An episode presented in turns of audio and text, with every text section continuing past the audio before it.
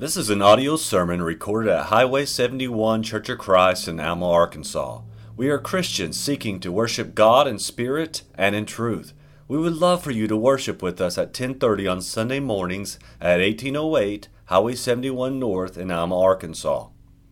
I want to welcome everybody here this morning. Uh, I want to thank you for having us out again. We're thankful to be away from home. Uh, it's uh, it's been a crazy year. And uh, I want you to know we've, we've been thinking about y'all a lot, and I know this has been a difficult time in the church with everything that's been going on. We're missing folks, and hopefully uh, it'll be it'll be over sooner rather than later. It is a blessing to be here, though. I appreciate the prayer on behalf of the study uh, this morning, and I hope that it is edifying. I hope it's encouraging to you.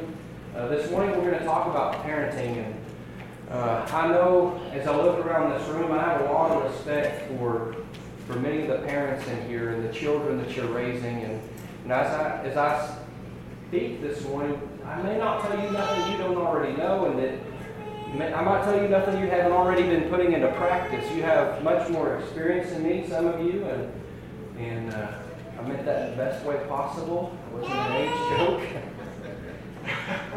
but. Uh, I don't consider myself to be an expert on parenting. I find myself consistently um, searching for answers, uh, searching for the best way to go about things. And, and what I do know of all the questions in parenting, that rather than going and looking at the countless books you can find on the shelves in the bookstores written by men, if we want real answers, we're going to find them in the scriptures and nowhere else. And, and that's what I want to do this morning, not necessarily talk about opinions or my specific parenting styles. I don't think that has its place in a study like this. But what we want to do is examine God's design on marriage and, and maybe some of the ways that we can look at our children. Uh, the, the title, I'll give you a little background on the title. Not necessarily this title is a part of a, a two-part series or a multi-part series, and there's a sermon that normally comes before that. I told Clint last night I'm going to use all as guinea pigs a little bit. I got a meeting coming up talking to the family. I was just going to brush up on a couple of these. But I want you to know where I was coming from as I put together this study and what comes before it.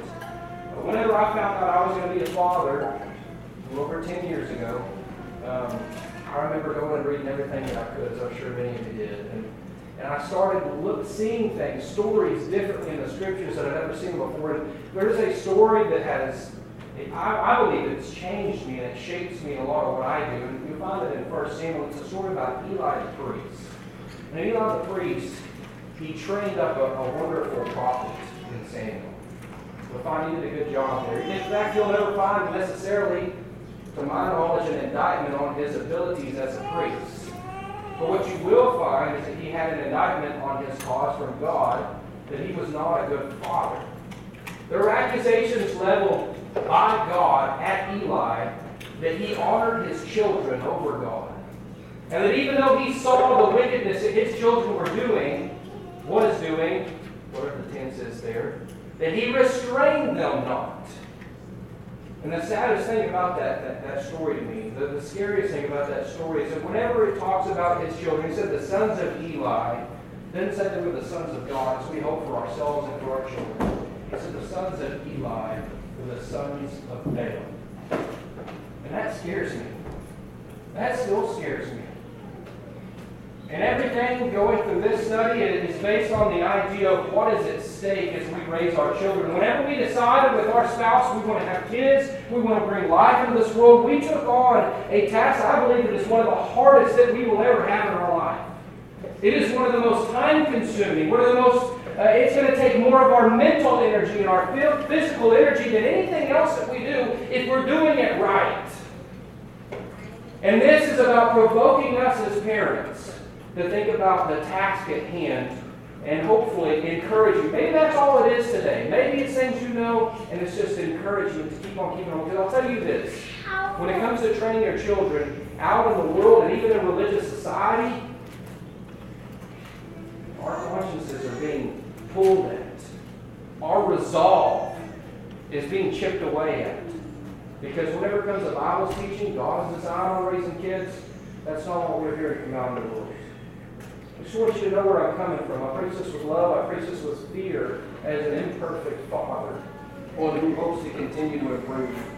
I believe as parents, like in anything else in life, we have to have goals. I want to start in Proverbs. Proverbs chapter 29, starting at verse 15. A lot of times, whenever we look at the book of Proverbs, we see disjointed thoughts. It seems like there's a lot of randomization there, but this is a connected thought here, and a lot of times we separate the last piece off. But I want to start at verse 15. He says, A rod and reproof give wisdom, but a child left to himself brings his mother to shame. When the wicked are multiplied, transgression increaseth, but the righteous shall see their fall. Correct thy son, and he shall give thee rest. Yea, he shall give the light unto thy soul. Where there is no vision, the people perish, but he that keepeth the law happy is he. A lot of times I, when I preach in, in this part of the Bible, I focus mainly on verse 18 and I talk about vision, but it's connected to the idea of training our children up, and we see a we see this cause and effect inside of these couple of verses. He talks about us teaching our kids, and then he talks about what happens when we don't train them. And he says it's going to turn to unrighteousness and wickedness. And he says the righteous will, will watch this decay. We've seen this decay in society, haven't we? We watch this decay in society. And so he says, step up, correct your children. What it will do is it will bring rest. That's peace. Now, there are times, we're going to talk about this a little bit later, whenever we're training our children, that we feel like, oh, we just constantly have to be aware But I feel like I'm, I'm watching all the time, every little thing, and, and you just get worn out. Maybe it's something as simple as the assembly when your children are small. And we're training them to sit and listen so that they can grow as they get older. And, uh, and you feel there for a time in life that, man, am I ever going to listen to a whole sermon again? but it's that teaching, it's that training that will eventually give us a form of rest. So we'll touch on that more. But what he ends with here is where there is no vision, the people perish. We're goal oriented people, aren't we? Our society is. When we have goals for our kids from a very young age, a lot of times those include uh, what they're going to do academically, education, how far they're going to go, how much they're going to learn, what, what professional fields and how they're going to earn a living, how much money they're going to make. A lot of times I hear people talking about their kids and what they want for them. They want, I mean, this is probably the most common thing I hear in and out of the church. I want a better life for my kids than I have for myself. And what we have to make sure with all of these goals and desires that we have for our children is that first and foremost, at the top of that list, needs to be spiritual goals. And there's probably a lot of good goals you have and you can find in the scriptures. I just want to bring out three verses today that is a good starting point, maybe at least, to give us focus and direction, vision, so that the people will not perish, so our kids will not perish, so the future of the church will not perish. I want to start in Chronicles chapter 28, verse 9. We're going to go through these rather quickly. We've got a lot of material to cover. But in 1 Chronicles 28, 9, David's talking to his son Solomon, and he says, My son Solomon, I want you to know the God of thy father. Stop there just a second. He said, I want you to know the God of your father. There's a lot of people I come into contact with today, adults who say, I know God, I was raised religiously. Uh, I hear a lot of times well, I've read the Bible many times growing up, or, or I was raised in a, in a church going household. And I want you to know that there is a difference in what he says here of knowing God and what a lot of society thinks about when they think of knowing God. There is a difference in knowing about God, knowing some of the Bible stories, knowing what it says, and really knowing God. What he's talking about here is a relationship with God. One that's not just about knowing lines on paper, but it's about your attachment to those lines. It's about the wisdom that you utilize in putting His words into action. And He takes it a step further. Not only do I want you to really know God, I want you to serve Him with a perfect heart and willing mind, for the Lord searcheth all the hearts and understandeth all the imaginations of the thoughts. And if thou wilt seek him, he will be found in them. But if you forsake him, he will cast thee off forever. He had great concern for his children. He lamented very much some of the things that went wrong with his children. There was a lot of turmoil in David's family, wasn't there? Some of the decisions he made as a man, they, they, they had long-lasting effects. But as he's talking to Solomon, he says, I want only the best for you. My goals for you, Solomon, know God and serve Him. Not because you have to, not because you must or you'll perish, but because you want to. There's a lot of people is. There could be a lot of people nowadays still accused this morning because they have family obligation. They're there because mom and dad expect me to be. Grandma and grandpa expect me to be. Well, that's just what we do. This isn't an obligation just because our family enjoys it or has practiced it. This is the opportunity to serve the living God as we prayed about it and we sung about it. This is the opportunity to learn about eternal life. We might miss something if we're not here. This is the opportunity to be built up, and what we should want for our children is them to serve and to be here and to be out in the world working because they want to. I love the way that the commendation was given and I got some scriptures backwards here, but in 2 Timothy 1 and 5, I love the way he gives a commendation to Timothy and his folks. He says, When I call remembrance the unfeigned faith that is in thee, which first dwelt in thy grandmother Lois and thy mother Eunice, I'm persuaded in thee also. I think this is a fantastic goal to have. Not that our kids are doing things because we did them, but because they have their own faith in God. That it's not the faith of Abraham and the righteousness and the works of Abraham that is sustaining their salvation, but it's that they have faith in the Word of God and they have allowed the gospel and the blood of Jesus to cleanse them and guide their life. We want them to have a a real faith. They got to see in us first. That should be on our mind as we raise our kids. Lastly, one of the things I wanted to bring out, Proverbs 22 and 6. A verse we know very well, train up a child in the way he should go, and when he's old, he will not depart from it. I don't want to deal in the hypotheticals. I don't want to deal in the, in the well, this is just a generalism. What I want you to know is God said if we train up a child the way out to go, he said he won't depart from it. That doesn't mean that we don't have free will. That doesn't mean that a kid won't forsake at some point. What I want us to take this as as parents is a challenge. You know you're not going to be perfect, and neither am I. Never. But it is a challenge to rise up and train our children the way God called us to. Because I believe there's a promise in this. I do what I can, He gives my children a better opportunity to never depart. Isn't that of the things that David said he wanted to dwell in the house of the Lord forever? Now we want that for our kids.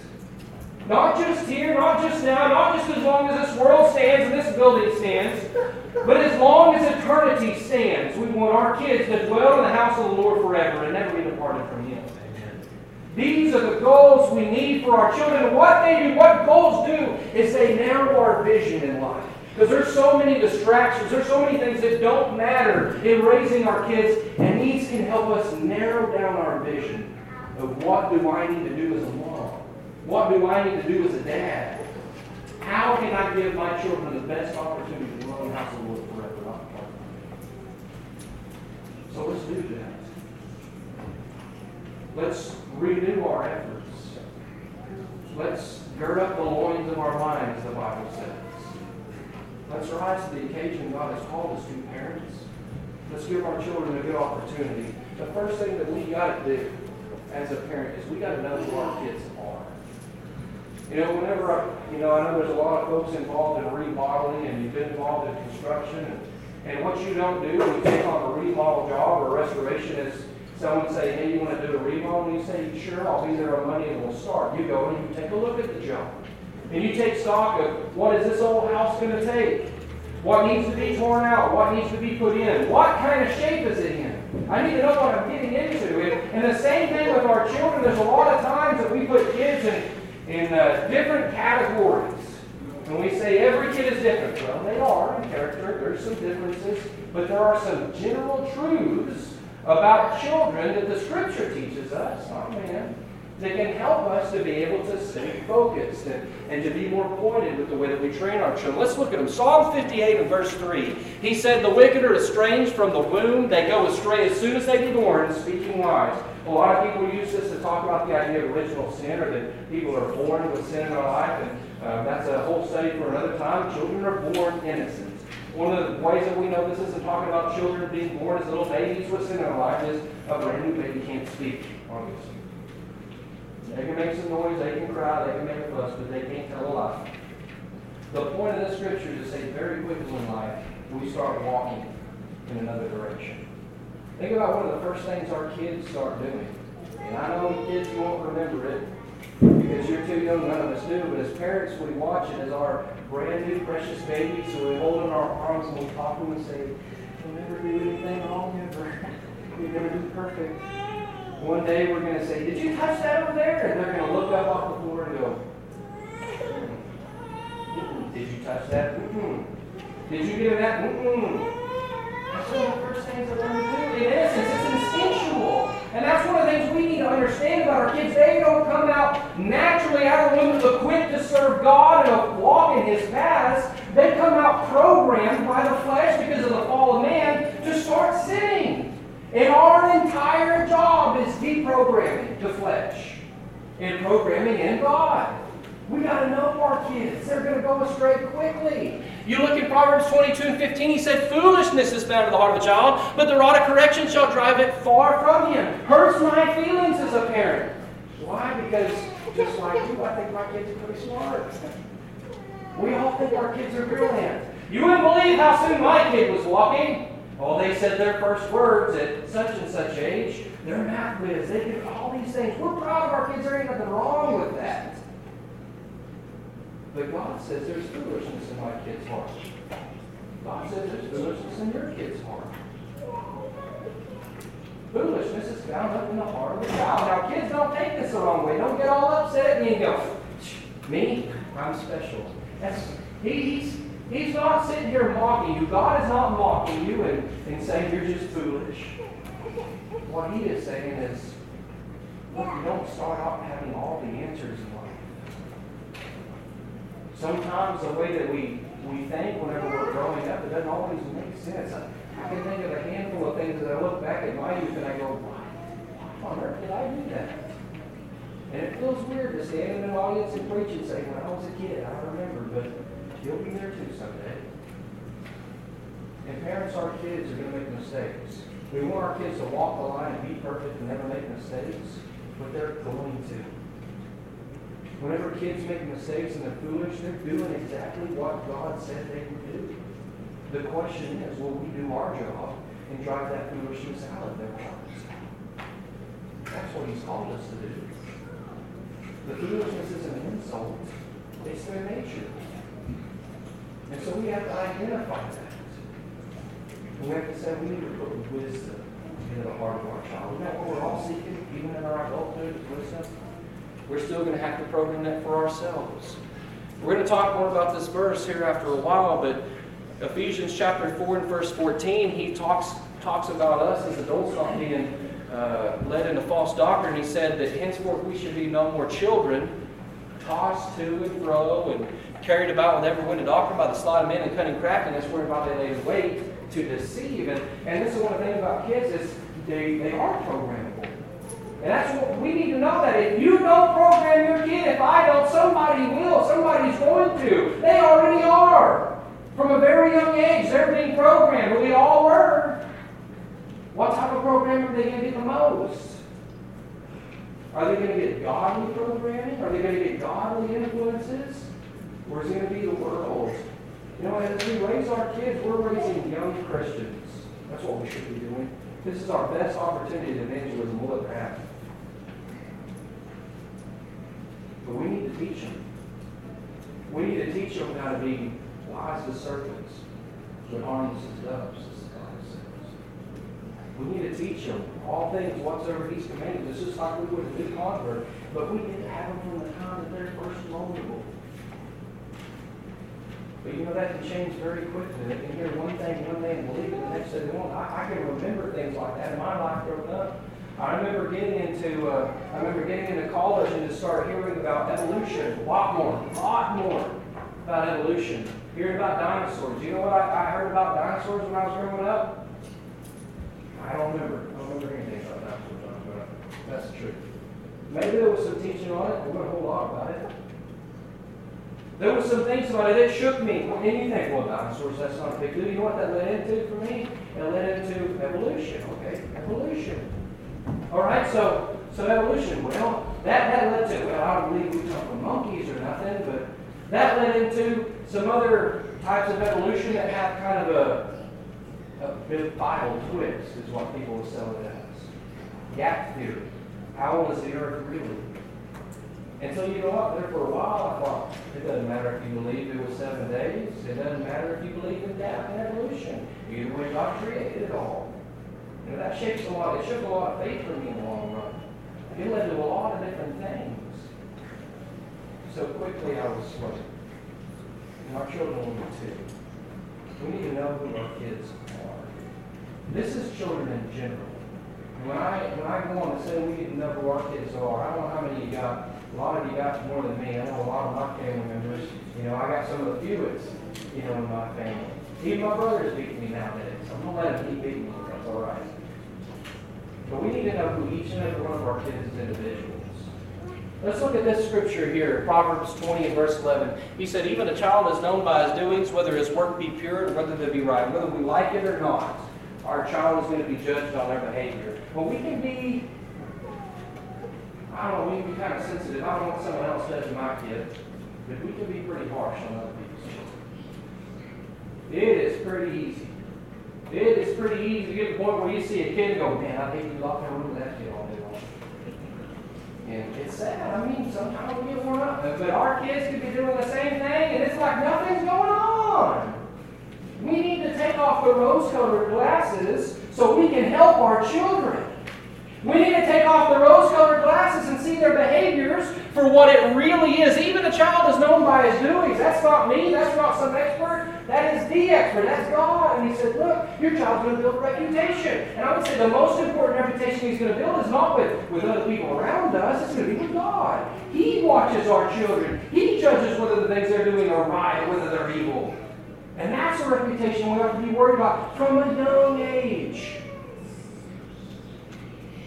They're making decisions. They just may not be the right ones, and we help. We need to help them craft doing the right thing because they are going to be known. You know, and we're not doing it, and, I need to also say we're not doing it because we want people to come up to us and say, "Your children are just wonderful." It feels good, don't it? I mean, it feels good whenever someone comes up and says your kids are well behaved and all that business, but that's not what it's about. It's about where they're going to spend eternity. We need to look at each child's actions. 1 Corinthians 13 and verse 6, he says that love rejoices not in iniquity, but rejoices in truth. But what does this have to do with raising our kids? True love doesn't delight, doesn't enjoy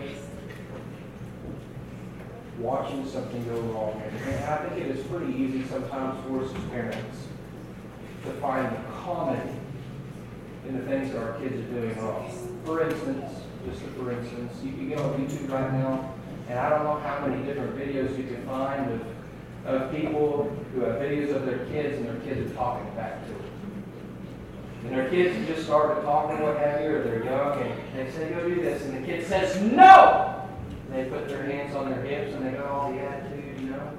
And people just sit there and laugh. And they listen and laugh, and we sit there and we watch it, and we laugh as these little people there saying no in, in funny ways. And what is that really in our kid, though?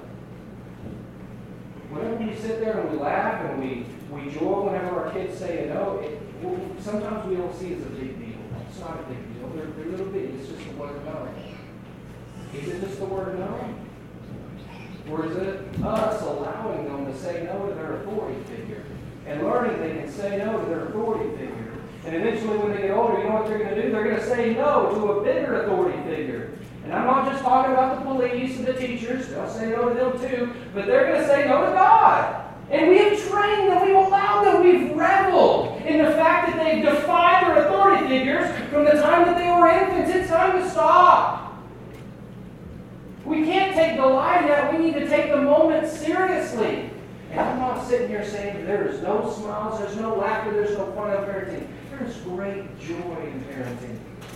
We're going to talk about that, but whenever our kids are messing up and making mistakes, don't allow them to stay there. Don't allow them to sit there pout. I heard a guy say one time, he said, for every one for every five seconds of pouting, you're allowing your child to build up resentment, rebellion, and hatred in their heart. And it'll take two days to get over it. I don't know whether that's true or not, but it made a lot of sense to me. They really are building up those three things. I don't know how long it'll take them to get over it. I know how long it'll take them to get over it if, if it goes unstopped. Maybe a long time. Maybe they won't get over it. Maybe it's just engrafted into their heart and, and they can't receive truth anymore at some point in their life. We need to take glasses off, look at our kids, and say, what are they really doing? What, how big of a deal is this really? Is this really such a small thing? Think about their soul. Colossians 3 and verse 20. Children, obey your parents in all things, for this is well pleasing unto the Lord. I don't like having to tell my, my kid a bunch of times to, to do stuff because it bugs me. But at the end of the day, it's not about what bugs me as a parent. It's about what pleases God. I want to tell you this. For all the thou shalt nots and the God doesn't like this in our kids, I'll tell you what God does like in our kids. He loves to see our kids obey. And any of the children in the audience today, you live in a folks' home, I want you to look at this verse and think about it. He didn't say, obey your parents if they deserve it. Obey your parents if you think that they're right. Obey your parents if it makes sense to you. He says, children, obey your parents in all things. For this is what pleases the Lord. You want to please the Lord, kids? You want to please us as parents? Obey. That's what He's called you to do. And I'll tell you, this is going to be one of the most simple times in your life, as hard as it seems. But if you will obey your parents, going to have an easier time obeying God when you get to make your own decisions. I think that we need to reinforce this with our kids. Not just getting on them times when they're in trouble, but telling them whenever we watch them do something that is obedient, tell them how much God appreciates that. Not just us.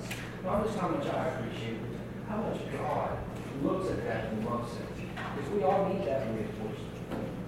And our kids do too, to know that they can please God, that they're not just messing up every single day. That they can get things right and be praised for it. Let's carefully examine our children's actions. And, and what we have to do is we got to look beyond that they're our precious little angels. We got to look beyond our attachment to them as parents, and we need to view them like God views them. We need to make sure that we put them in the right place in our heart. We're familiar with Luke 14 and 26. He said, If any man come to me and hate not his father and mother and wife and children and brothers and sisters, yet his own life also, he cannot be my disciple. And what he's not saying is that we don't love our children. That word hate there, as you probably know, it just means love less. He's talking about categories of love. And I'll tell you this, if you love God more than your wife, you're going to be a better husband and she's not going to suffer because you love God more than her. And ladies, if you love God more than your husband, he's not going to suffer because you're going to do what he said, what God says, and, and your husband is going to be benefited. And parents, our children are not going to suffer if we put God first in their life. In fact, they're going to be better for it. And so what we have to do at times whenever our heart is breaking and we don't want to correct them, and, and, it's hard to stay focused and vigilant, we have to look through and say, what does God want from me as a parent for their sake?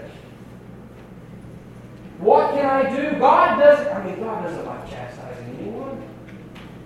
Does he? I mean, this, God doesn't walk around with a big stick looking for somebody to flog. That's not who he is. God is loving and caring. He wants to see success. And what we have to do, though, is make sure that we're not just caught up in what we call love for them and neglect the type of instruction they need. We need to, we need to see God first. We need to see their soul first. And we'll be able to be more diligent in our correction. Proverbs 27 and 6, he says, Faithful are the wounds of friend, but kisses of an enemy are deceitful. I hear this quite a bit, that I don't want my kid to be mad at me. Well, if I do this, my kid will rebel against me. If I do this, and my kid will hate my guts, and I want to be there. I don't hear a lot of them actually say, I want to be my kid's friend. Um, but that's really kind of what parents act like sometimes. That I want to be their friend, and I don't want to be their enemy. And the truth is, we're never called to be our kids' friend. Sorry, kids. The truth is, we can be something with diligent teaching, whenever they grow up to be adults, if they're faithful members of the church, and, and where our hearts are knit together with the same desires in life, I believe that once we pass from that relationship of a parent to child and we evolve into the realm of adulthood, there should be friendship there. There can be friendship there. I want to tell you, I value so much my dad. You know, we, I, I made life rough on him when I was growing up, and he was a pretty rough man. But we're friends now. I've been sitting back there laughing at me. Uncle Scary Larry, right? Man can whoop, I'm just telling you. But we're friends. I value the time I get to spend with him. I value that he doesn't have the weight on his shoulders anymore of trying to keep me in line and trying to keep me from screwing up my life. But while we're raising our kids, we have to do hard things. It is hard to want to correct our kids. And if it's, e- if it's easy, there's something wrong, folks. If it is easy to correct your children, to whip them, to get on to them, to straighten them out, then, then there's something wrong. But that doesn't mean it shouldn't be done or it shouldn't that it can't be done. Well, let, us just say for a minute that we are commanded as parents to be friends to our kids. What does this verse tell us? That a friend will wound a friend. A friend will tell somebody what they need to hear because that's real friendship. Faithful are the wounds of a friend, right? And parents, you want to be the best friends you can to your kids right now when they're in your home. Tell them what they need to hear. Straighten them up. Don't be like Eli and not restrain them. Don't, don't honor them over God. Honor God over them, and someday maybe the relationship will be all the friendship you've ever wanted and more. It can be a blessing that folks, a real friend, they'll tell them what they need to hear. And we got to do that with our kids too. Don't just sit there and argue with your kids. When they want to do something and you say no, or you want them to do something and they say no, don't sit there and let them argue with you. Be the authority figure. Now, I'm not saying you can't explain it to them. I'm not saying it's not good to talk about all the reasons why at there. Be the parent, not their little And if we do that, maybe they'll learn a little bit about authority. And I'll have a better time with that. You know, in Hebrews 12, 6 through 8, the Bible says, For whom the Lord loveth, he chasteneth, and he scourgeth every son whom he receiveth. If ye endure chastening, God dealeth you with you as with sons. For what son is he whom the Father chasteneth not? But if you be without chastisement thereof, you're all partakers, and you're bastards and not sons. And that word there, uh, it, it, means you're fatherless. You see, you might as well be fatherless. I got, I got friends who were fatherless. They grew up fatherless. As hard as I thought my daddy was, there were some of my friends didn't have a daddy at all. One of my best friends growing up didn't have a dad. He didn't even have his mom in the picture. There was nobody really to tell him what to do or what not to do. And he grew up angry and he grew up mean. And he had a hard time with a lot of things in life. Because it wasn't something that showed real love and, and all of the lashing out and the resentment. It's, it's kids lashing out because they got no real boundaries. Sound silly, kids? boundaries? And that's nice, and that's what you want. It is what you want. Trust me, you want this. Because it could save your soul. It shows that they care. I'm so glad that there was someone in my life who cared enough to say, mm, you're not going to do that. And you should be too. And parents, you need to be that person. Care about what they do. From the time that they're just getting out of your arms until the time they walk away from them.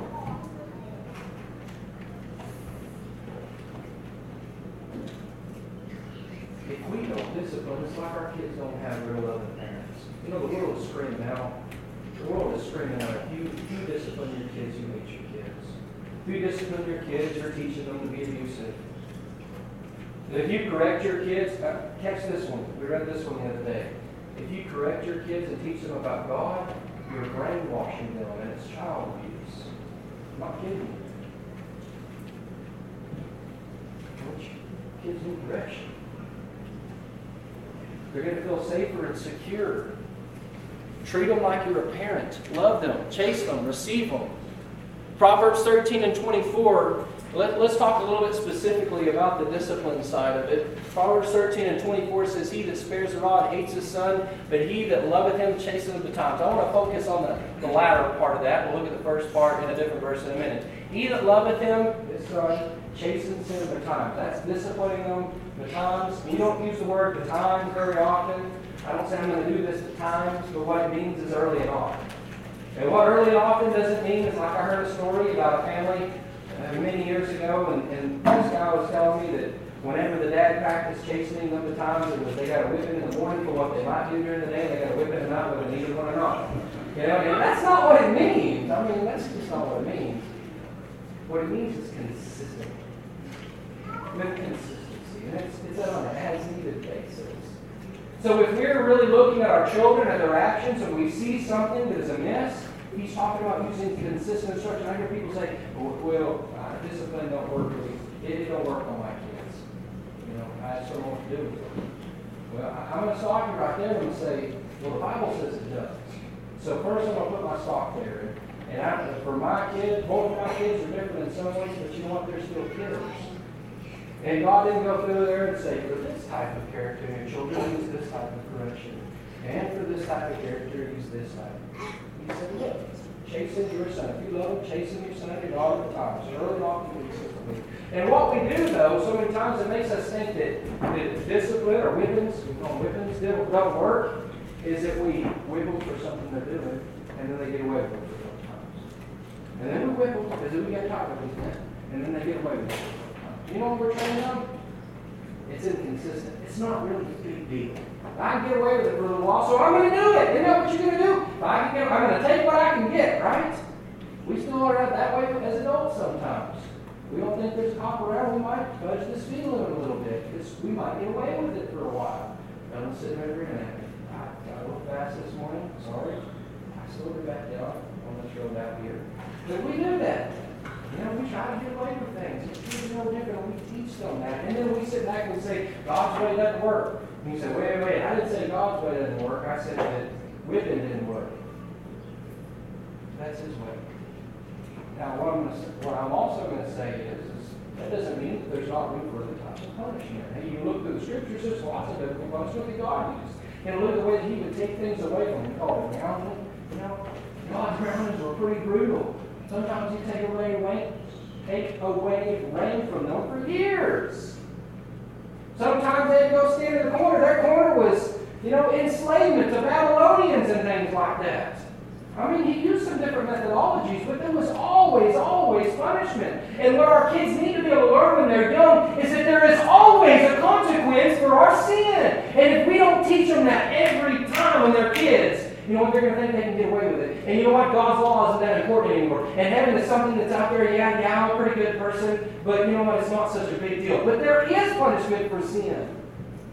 And we can help teach them that at a very young age. Chastise them times, he said, if you love them. Proverbs 23, he said, withhold it. Don't keep it from them.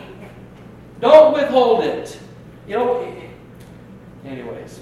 From a child, for if thou beatest him with the rod, he shall not die. Thou shalt beat him with the rod, and shalt deliver his soul from him. We call it whippings, we call it spankings, we call it swats. He said, beat him with the rod. I'm going to tell you, I'm not advocating abusing your child. And anyone who does and uses the scripture as its source and its proof, it's just wrong. But I'll tell you what, they do need to feel it, and they're not going to die. I, I, I know many parents who have probably told their kids, I, you don't go sit down for a week. And I don't know how many kids who would actually not sit down for a week. I don't know if ever got that bad. Should have anyways. But he uses some pretty tough terminology. Beat them with the rod really a wrong. Really a wrong. You know, it is strange that even though in the Christian age, you know, the weapons of our warfare are not carnal, but mighty through God. The gospel that we use is not sword, it's not a spear, anything like that. We use to bring people to Christ. When it comes to winning the hearts of our children to God, he says the tool that we use is the rod. He said, use it. Don't withhold it. Don't keep it back from them. What you'll do, we, we, we've dumbed this down a little bit. We make it a little bit softer. Spare the rod, spoil the child. And that's not what this verse says. This, this verse essentially says, spare the rod, you're doing your child. I'm doing my child if I withhold that correction. We need to make sure that we utilize that. Hebrews 12 and 11, he says, Now no chastening for the present seems to be joyous but grievous. Nevertheless, afterward it yields a peaceable fruit of righteousness unto them which are exercised thereby. This is what I was talking about a little bit earlier. Is sometimes it is get worn out. There have been times I, I get home, and even I felt this way to get home, and a lot, when I'm on a meeting, I'm to tell you, I go sometimes a week or two, probably when Ellen's got the kids all over herself, and she'll say, I felt like all I did was with this week. So like all I did was get on the kids. Sometimes, like I mentioned earlier, sometimes I feel like you don't hear a whole sermon for a couple years, maybe a couple months. But if we will exercise the commandment given to us to chasten our child at times and to hold off the rod, eventually things start clicking in their mind. It starts clicking. Don't do that. it's It ain't it. And then once you start seeing as a parent is the little things that start clicking in place. Uh, mom was telling me here a while back about her child. She said, you know, I walked into the living room, kind of, I walked in the living room to clean up after everybody the other day, like I always have to do at the end of the day. And I went in, you know what? There was no shoes laying around the living room. I haven't learned that one yet. I'm still trying to on that one. But she said it was that little victory. It was that little victory that just brought her a great amount of joy as a parent. It's clicking. And you watch your kids, they make the right decisions, and, and they don't hit, or they don't pinch, or they don't do this, and, or they're actually doing this, and you watch those little victories, and, and don't you just cheer inside? Don't you feel like, I didn't know if it was ever going to work, I didn't know if it was getting through, I didn't know if I was doing the right thing, but my goodness, it's working! And you feel like this is a big victory. There are no small victories in parenting. There's just blessings whenever we do it God's way, and we reap the peaceful fruits of righteousness. Remember what verse Proverbs said? Where he talks about it brings rest to the parents. That's what he's talking about. We, we want all the blessings of discipline. But too many times we're not doing the work. And what is it? Let's do the work.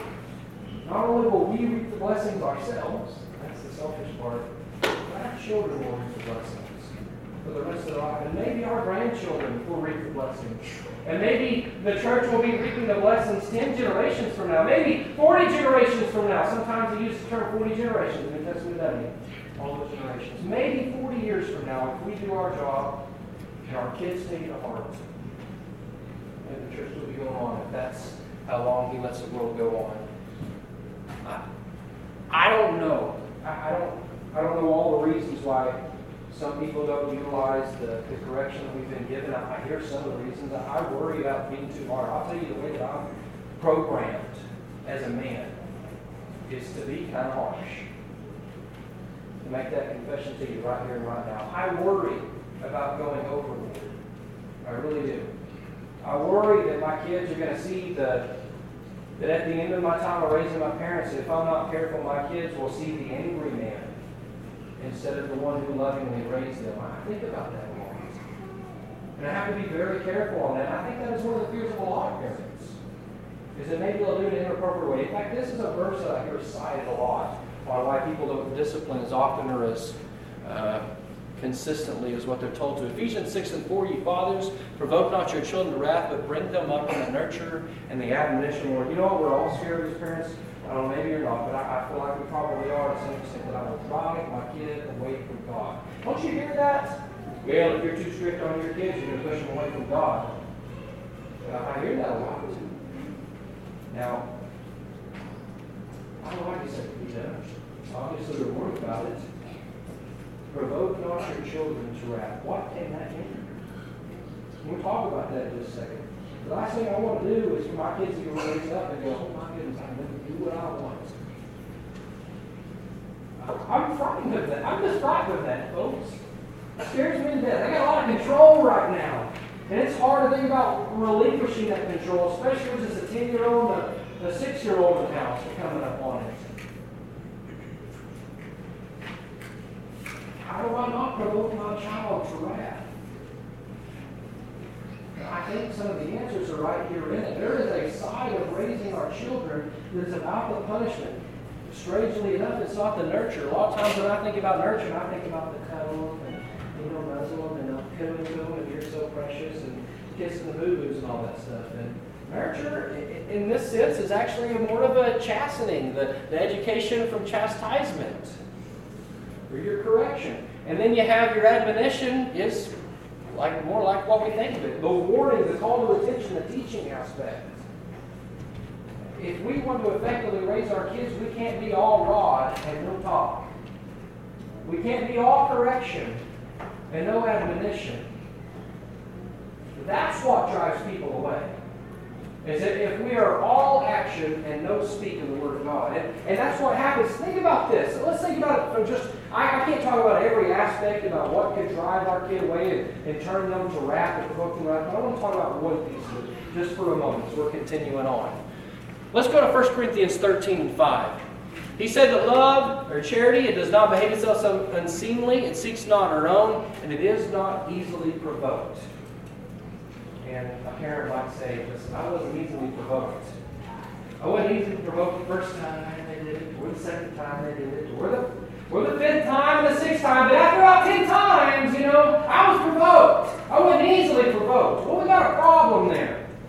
I'll tell you that our anger can get away with a lot of things. This this idea that we can get mad and, and, train our children effectively whenever we're angry, I don't think it, that exists together. In James 1, verse 19 through 20 says, Wherefore, my beloved brethren, let everyone be swift to hear, slow to speak, slow to wrath, for the wrath of God, the wrath of man, worketh not the righteousness of God. And here's my point in this. There are times whenever we are upset at somebody and the words just don't come out right, do they? I mean, I regret things from when I'm angry. Whenever I let myself get to the point that I'm boiling, I, I lack control. And I'm not just talking about raising children. Think about in any situation. When you are just flat out mad, you don't act rational. You know what that causes other people to do? I think of Proverbs 15 1. Soft answer turns away wrath, grievous words stir up strife. When you're just angry, what do you do? You cause someone else to bristle life. Well, kids, you know, you might cause them to bristle up because all they see is a mad person and they're not hearing any logic. Or maybe they just shrink back in fear. They don't really know. All they know is mad. He's mad. Be careful. She's mad. Mom's mad. Dad's mad. Maybe we don't teach effectively in those moments. Our message gets lost whenever we lose control of our emotions. There might be a legitimate thing that we're upset about. I'm not saying we can never get upset going to. We're going to. I think the key is that in those moments we make sure that our emotions don't rule the discipline. And they don't rule the teaching in those times. And that's easier said than done. When you master that, please help We need to take a step back sometimes. So that whenever our kids see us correcting them, disciplining them. They're not just seeing this mad and angry person whose feelings they hurt, but they see someone who is collected that has a reason behind why they are upset. Are they just seeing the anger, or can they see the reason behind the emotion? Sometimes, I said, you got to take a step back. One of the easiest ways or the only ways I can think to do that in, in my life is is to look at Hebrews 12 and, and see what he's talking about here for a minute. He says, Barely for a few days, he's talking about earthly fathers. They chasten us or discipline us after their own pleasure, but he for our profit that we might be partakers in holiness. You know, uh, this doesn't mean that we can't just discipline out of convenience times. There are times where we need our kids to do things that are convenient for us. Don't touch that pot. It's convenient for me to not have to deal with a burnt hand when we're busy doing other things. Don't, don't cross that fence and go off to those woods. It's convenient for my kid to not get bit by a tick or a snake or something like that. It's convenient sometimes, and they need to obey those things. But discipline can't always be about my convenience as a parent or your convenience. It can't be because I don't like this or this annoys me or I'm tired of that. That's not what it's about. If it's, if it's just about, well, it's my rules as long as you're in my house might use that one. What if instead of teaching all about my rules in my house, what if I, I teach on God's rules in our house? What if I teach on I'm doing this because this is what God wants? But I'm upset because I'm sad because I know God's looking at you and He's not happy. But I've got to do my job, right? They said God, He doesn't just discipline for His own pleasure, but He disciplines so that we might be partakers in holiness. He's talking about uh, being righteous, and the end result of that is, a, is eternal glorification. It's a home in heaven. And, that needs to be the focus. Instead of being upset because my kid, I have told you, I, why can't you listen to me? I've told you time and again. You don't care about me? You don't love me, kid? Instead of that, maybe we step back and we think, you're having a problem here getting this. And why I need to help them find a solution to this problem because it's not about me, it's about their soul. It's about their future. It's about their relationship with God. Step back and don't make it all about you. Step back and make it about being pleasing in the sight of God with the child. And that can take a lot of the edge off. I know does for me. Step back and look at the spiritual side, not just the emotional. In Psalms 86 and verse 11, he says, Teach me thy way, O Lord, and I will walk in thy truth. Unite my heart to fear thy name. You know, as we teach our kids, and as we correct our kids, like, I mentioned a while ago, I got a little ahead of myself. Instead of being all my way, my rules, my house, let's let it be God's desire, God's path, God's ways, God's desires, what God deserves what you can do with God, what you can do for God, what God can do with and for you. And those are the things that we can use to teach our kids to, to let them see that it isn't Big Bad Daddy making these rules. Big Bad Daddy isn't saying that you have got to go work to buy those fancy pants because Big Bad Daddy's mean, but it's because Dad wants you to learn some responsibility and not to be ungrateful. And if a man shall not work, then neither shall he eat. And, and that whenever our kids mouth off to us and they talk back, and it's not just because you're hurting my feelings talking back to me, it's because honor thy mother and father. Right? That's right. This is the first commandment with promise. It'll be well with you, and long on the earth. Whenever our kids say no, we teach them about obedience, for that's pleasing to God. Whenever they meet their friends, we can pull another scripture out that says, The man that hath friends must show themselves friendly, because that's God's direction. All whenever they whine and pout, we can talk to them about do all things without murmuring and disputing. I mean, there's so many principles. We don't have to construct our own laws. It's so much easier whenever I take a step back and I stop worrying about me and I can just put, let God teach. And just ingrain that on their heart. You know what? There's a lot of my friends gone from the church today. I've probably said that before. It, bugs, it bugs me. It bothers me. A lot of my friends have gone out of church, ones that I grew up with. And I talk to some of them, the way that they're living, you know what they say? Well, I know my parents wouldn't agree with what I'm doing, but they got their ways and I've got mine. And I, I can't say that we can force our kids while we're raising them to, to know that that it's not just about me. I mean, they could choose to miss that, I guess. They got free just like I do. But I think we got to work really hard that by the time they're up, they know that it's, I didn't do this because of me. I didn't do this because it was convenient. I didn't do this because you're not a slave. It makes me happy to watch you work hard and do everything I tell you to do. But I did this so that you could open God and that you could have a relationship with Him. You could have a hope that we have. And a lot of those friends say, I know my parents' tradition. I know my parents think that I'm going to do this way. Well, what about what God thinks? It's a lot harder to argue with that.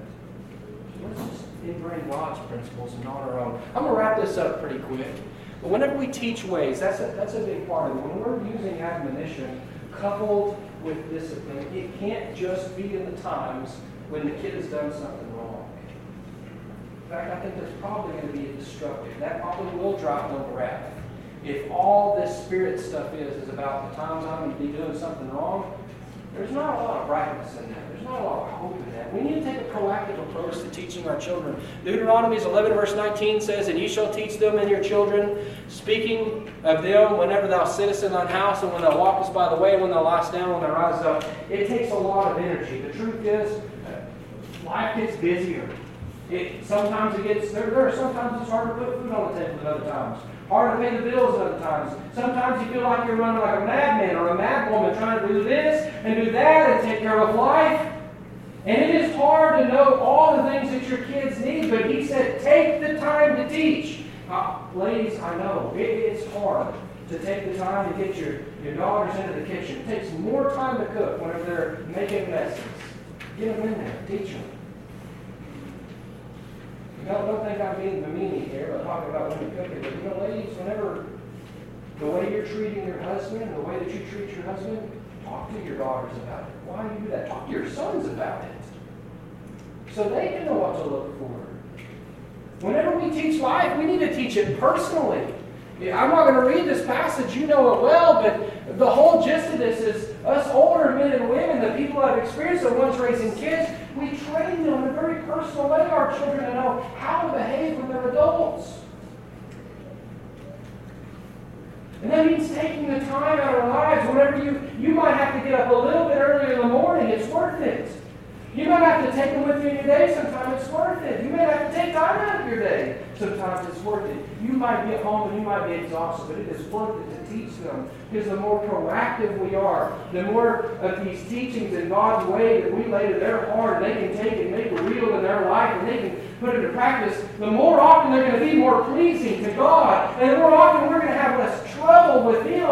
And the more often we can be proud. And we're going to have rest. And we're going to reap the peaceful fruits of righteousness. And God, most importantly, is going to look at our kids. And He's going to be pleased.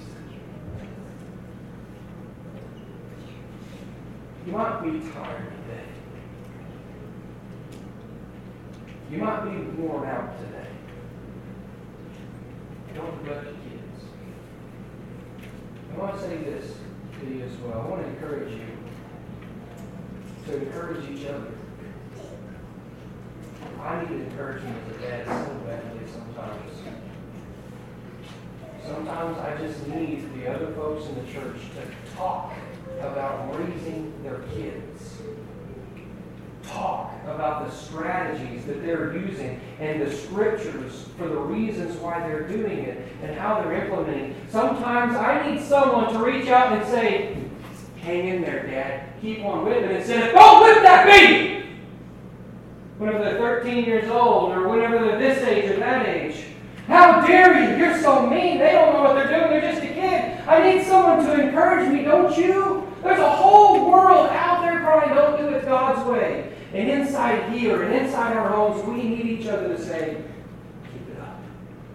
God bless you. You need a little rest? Let's get a little rest together. Let's go do we can. You need, you need a little tip? Let's go talk to these folks. They've been through this before. You just need to be able to talk and pick one another up, and I encourage you to do that. Because the church is going to be blessed for it. You're going to be blessed for it. I'm going to be blessed for it. And then most importantly, our children are going to be blessed for it. But there is no vision that people perish. And people are our children. Those people are the future of the church. I'm going to leave you with these goals again.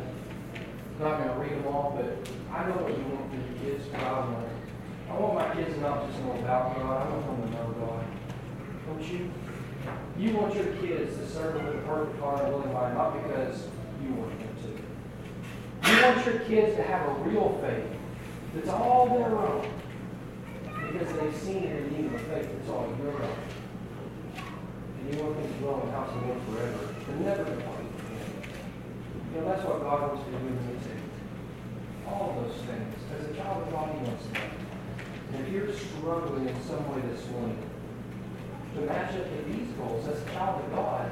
Know that He's calling you to come home. There's no safer environment than this front pew today. While we sing this last song, if you need encouragement, if you need strength, if you need help in any spiritual way, I want you to please come and sit here while we sing this last song. Number 300, 300. When I survey